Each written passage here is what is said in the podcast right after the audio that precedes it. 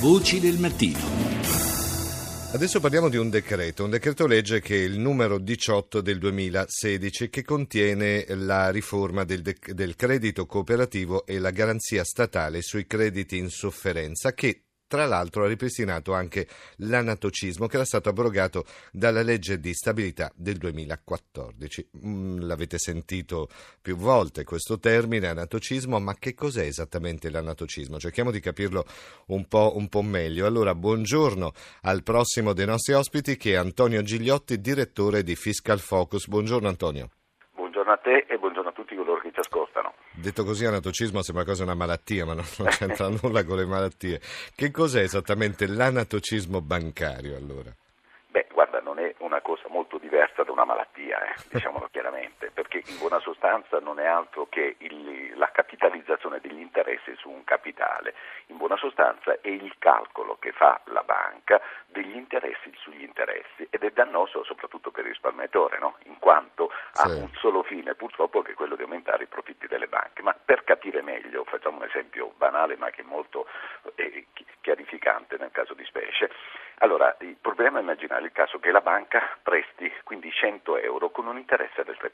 Uh-huh. Alla prima scadenza l'interesse da pagare quindi sulla quota iniziale sarà di 3 euro.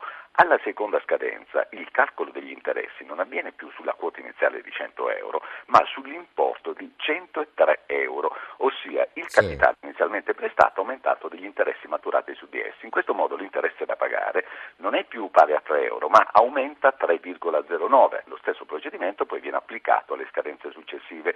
Ora è evidente che nel caso di specie quindi si crea quindi, un meccanismo che fa lievitare gli interessi perché la base di calcolo cresce con il risultato di un vertiginoso aumento del debito che il cliente sarà chiamato ba- a pagare alla banca. Cioè, quindi è un qualcosa che va contro il cliente, diciamolo in sostanza, non c'è un aiuto in questo caso. Assolutamente no, sta di fatto che sono diverse quindi le cause che sono state intentate da contribuenti e diverse volte la banca è stata costretta a, pag- a restituire quindi quanto era stato trattenuto in modo non corretto. Sta di mm. fatto che come tu hai anticipato nel 2014 quindi la legge di stabilità l'aveva abolito. Adesso poiché siamo italiani facciamo un passo in avanti e tre indietro, praticamente quindi è ritornato in pista l'anatocismo, sia pur, bisogna dirlo, con alcune modifiche. In buona sostanza che cosa succede? Quindi noi quando si parla di interesse, perché qui di interesse si tratta, bisogna distinguere tra interessi corrispettivi e interessi di mora, altrimenti non capiamo sì, la novità. Sì, sì, L'interesse corrispettivo è quello che noi paghiamo come corrispettivo perché la banca ci presta dei soldi, no? quindi mm-hmm. ci fa un finanziamento, io pago ed è l'interesse normale il corrispettivo. L'interesse di mora invece è quando io non rispetto gli impegni con la banca nel caso di specie, cioè vuol dire che se ho una rateizzazione alla fine del mese non pago la rata, in quella circostanza scatta oltre all'interesse normale un ulteriore interesse che viene chiamato di mora.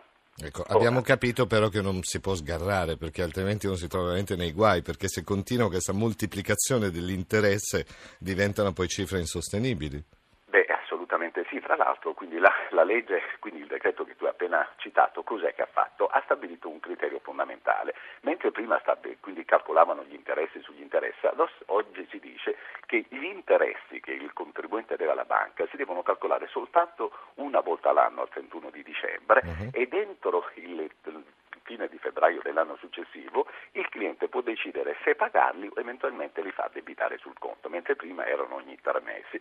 Così anche se il contribuente invece ha dei depositi, quindi vengono calcolati una volta l'anno. Ma attenzione, ed è qui la fregatura, perché se è vero che quindi l'anatocismo non esiste adesso, quindi per quanto riguarda gli interessi trimestrali, continua invece, ed è qui quindi la novità, si può applicare invece sugli interessi di mora. Quindi ciò vuol dire che il cliente più è in difficoltà e più viene bastonato, perché io quindi faccio difficoltà a pagare una rata, a questo punto che cosa succede? Che non sono più in arretrato della rata con gli interessi che avevano già, ma quell'importo aumenta di un ulteriore interesse che è quello di mora per il quale invece la norma ha previsto praticamente il ripristinarsi dell'anatocismo. In buona sostanza sai cosa succede caro Lorenzo? Quindi così come ha scritto Luciano Dall'Oro, che la uh-huh. banca fa legalmente e con suo gran vantaggio quello che se fai tu è strozzinaggio. Ah, ecco, abbiamo capito. E allora, questo era l'anatocismo, tanto per, per capire. Per non, capire non di è proprio una malattia, ma insomma, eh, fa male uguale, in altri modi, ma fa male se uno ci cade dentro. E allora, grazie ad Antonio Gigliotti, ricordiamo direttore di Fiscal Focus. Buona giornata Antonio, grazie ancora.